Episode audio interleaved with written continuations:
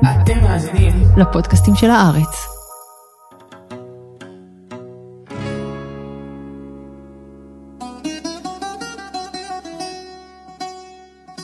יוון, חופים קסומים, אוכל טעים, משבר חוב וכמובן דמוקרטיה. ואריסטו והפלטון ופסלי שי של גברים עם בולבול קטן, אבל לא קנאביס. יוון לא מזכירה קנאביס. אבל אם הייתם חיים במזרח התיכון של המאה ה-19, כנראה שהייתם חושבים אחרת. באותה תקופה, יוון הייתה יצרנית וויד רצינית, והספקית הראשית של המדינה שהכי אוהבת חשיש במזרח התיכון, ואולי בעולם כולו, מצרים. אבל אז, העניינים הסתבכו.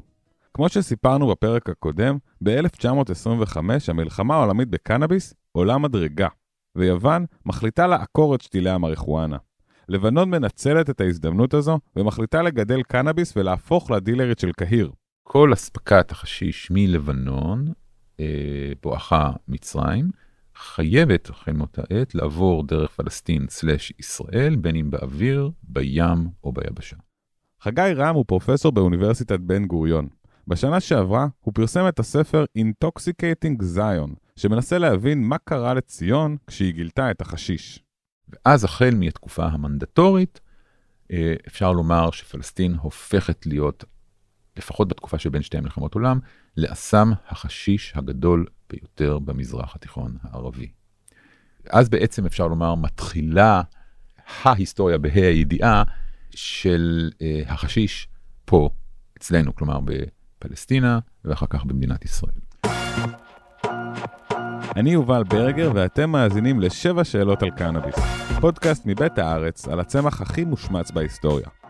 בפרק הקודם דיברנו על איך התנהלה המלחמה בקנאביס ברחבי העולם, והיום נדבר על איך הפך הקנאביס לנשק נגד ערבים ומזרחים. בין 1923 ל-1946, הבריטים שישבו בארץ ישראל תפסו יותר מ-750 קילו של חשיש בכל שנה. על פי עדות של קצין בריטי מאותה תקופה, הכמות שנתפסה היא אולי 10% ממה שבאמת הוברח. לכמויות הגדולות שעשו את דרכן למצרים הייתה תופעת לוואי. אוכלוסיית פלסטינה התחילה לגלות את הפאף. בהתחלה, מאמצים אותו ערבים ממעמד הפועלים העירוני, ובמהרה, עשן מתקתק הופך למראה שכיח בבתי הקפה של פלסטינה.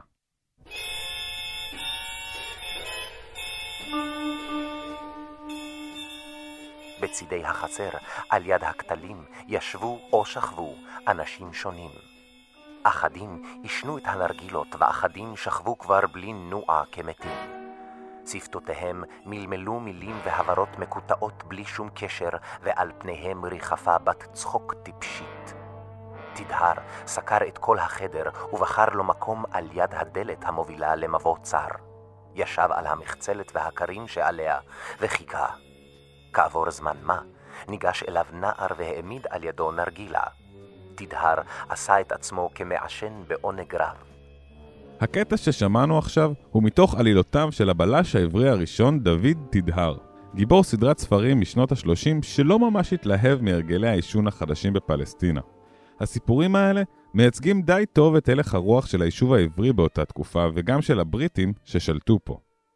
היחס הזה לא הגיע משום מקום, הוא התפתח במושבות הבריטיות, הודו ומצרים, על ידי פסיכיאטרים קולוניאליים. לקנאביס נוצקו מאפיינים אוריינטליים, כלומר נחשלות, אה, עודף מיניות, אלימות, חוסר רציונליות. כלומר, מדובר פה בסם מוגזע. דרך אגב, כמו סמים רבים אחרים. כלומר, קוקאין הוא יזוהה עם המעמדות הלבנים העשירים, נאמר, בניו יורק. הקרק, שהוא אותו סם בדיוק, רק עם אבקת סודה, כן? עם מה הוא יזוהה? הוא יזוהה עם השחורים העניים. ליישוב היהודי היו ללא ספק נושאים דחופים יותר מחשיש, אבל החומר שהציף את הארץ הצליח לעצבן אותו. התפיסות המערביות והעובדה שמי שאימצו את החשיש היו ערבים, גרמו ליהודי המנדט להתרחק מהסם כמו משד. היו אפילו מי שראו בחשיש חומר שיהפוך את היהודי לערבי, שיהרוס את המפעל הציוני, וכגורם לתוקפנות הערבית.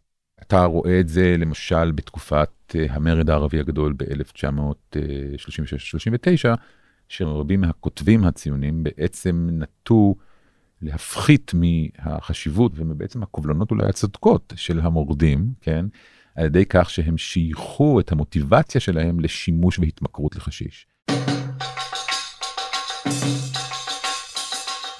הטלפון צלצל במשרדו, וכשהרים את השפורפרת, שמע גד את קולו של אלמוני שאמר לו בעברית שוטפת: אם חייך יקרים לך, מוטב שלא תתעניין יותר מדי בעסקי חשיש.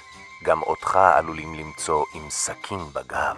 בעוד שדוד תדהר הוא הבלש העברי הראשון, אה, גד מגן הוא הבלש הארץ ישראלי, וגם שם בעצם בחוברת אה, של גד מגן שנקראת חשיש ורצח, גם הוא בעצם דולק אחרי כנופיה של ערבית של סוחרי חשיש. לפני שגד הספיק להשיב משהו, נפסק הקשר.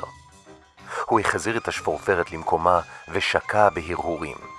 היו כאן שתי אפשרויות. או שהערבים הללו שומעים עברית, או שיש להם שותפים יהודיים. הסברה השנייה התקבלה יותר על הדעת, שכן היה קשה להניח כי הללו יאיימו לרצוח אדם בליבה של תל אביב. אבל מה שבעצם אה, מבדיל את גד מגן מדוד תדהר הוא שאם בדוד תדהר עדיין ניתן היה לדבר, כן, על אה, אפשרות, בוא נקרא לזה שוב במונחים שאנחנו משתמשים בהם היום, של דו-קיום בין ערבים לבין יהודים, כלומר עדיין, עדיין אה, ניתן היה אה, להעלות על הדעת אה, מין, מין חיים משותפים, כן, הרי שבחוברת של גד מגן ב-1946 או 47, בעצם כבר נסתם הגולל. ואז הערבים מתוארים, כן, בין אם הערבים תושבי פלסטין, ובין אם אה, המצרים מתוארים כרוצחים תאבי בצע, אה, שכל מטרתם היא בעצם להרעיל את היישוב היהודי, הציוני, ולהכחיד אותו, בעיקר על ידי חשיש. פרסומת אחת ואחריה, למה מזרחים שעישנו חשיש הכניסו את מדינת ישראל לפאניקה, ואיך דווקא הכיבוש תרם לסאטלה הציונית.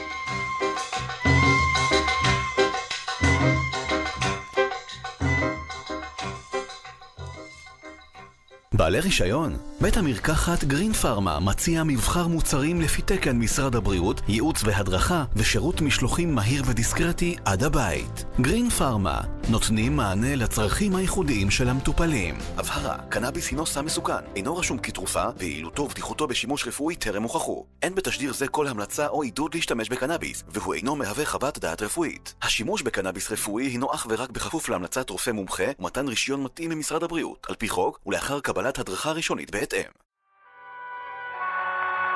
אנו מכריזים בזאת על הקמת מדינה יהודית בארץ ישראל. אחרי אלפיים שנות גלות, חלומם של הציונים, של דוד תדהר וגד מגן מתגשם, וקמה מדינת ישראל.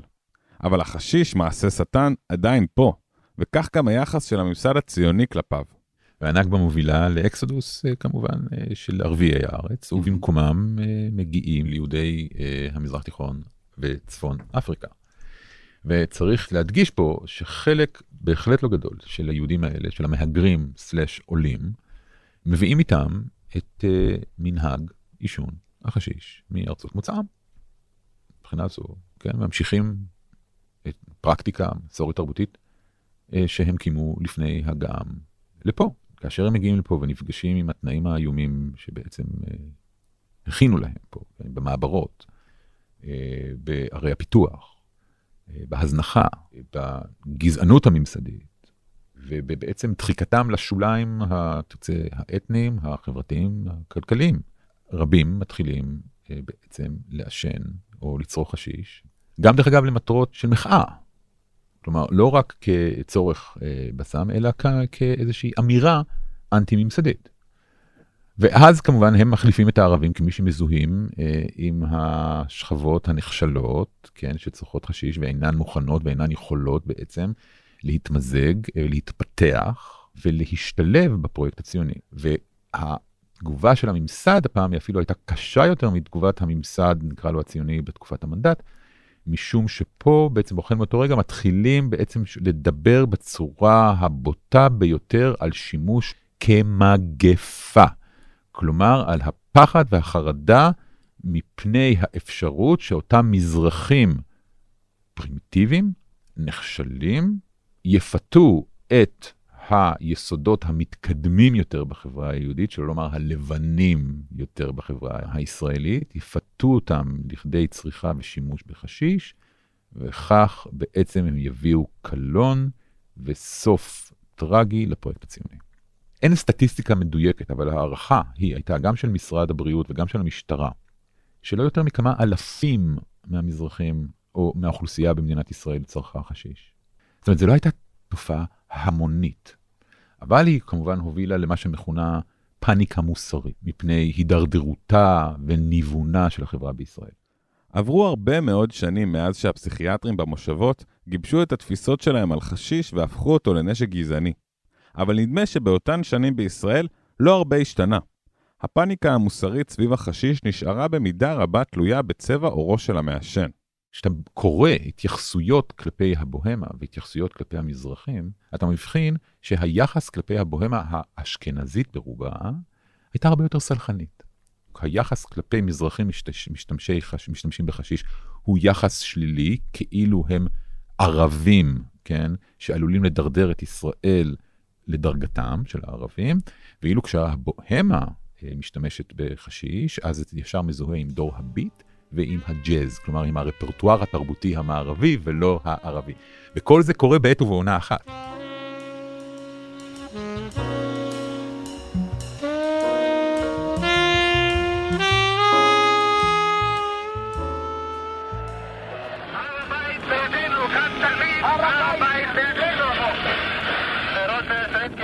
הכבוד, כל הכבוד. 1967.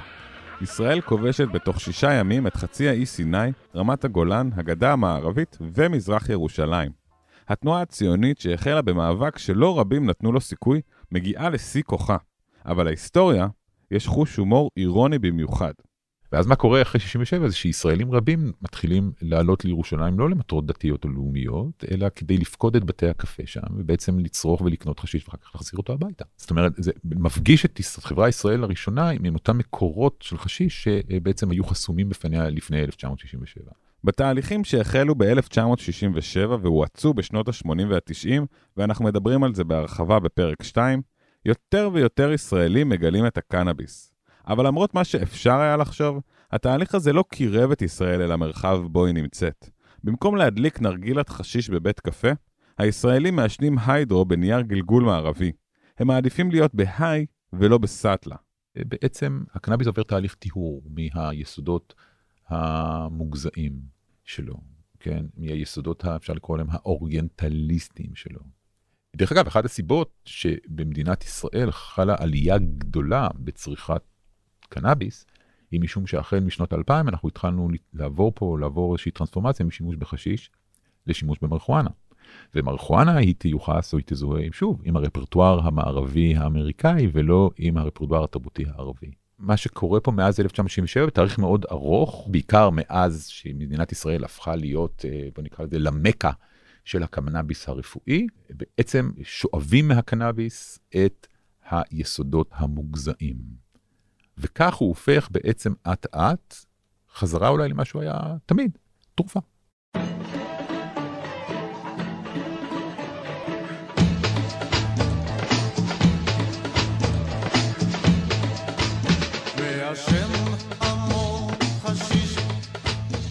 זה היה עוד פרק של שבע שאלות על קנאביס, פודקאסט מבית הארץ על הצמח הכי מושמץ בהיסטוריה. תודה גדולה לצוות מאחורי הקלעים שעבד עליו, אסף פרידמן, אמיר פקטור, יונתן מנייביץ' ושני אבירם. תודה רבה גם לפרופסור חגי רם שחלק איתנו את הידע שלו. אני יובל ברגר ואתם מוזמנים להקשיב לפרקים נוספים באתר הארץ, באפליקציה, בספוטיפיי, אפל פודקאסט או בכל מקום בו אתם מאזינים. בפרק הבא נגלה האם עכשיו כשכולם בעניין של הקנאביס, כדאי להתחיל לחשוש מהלגליזציה.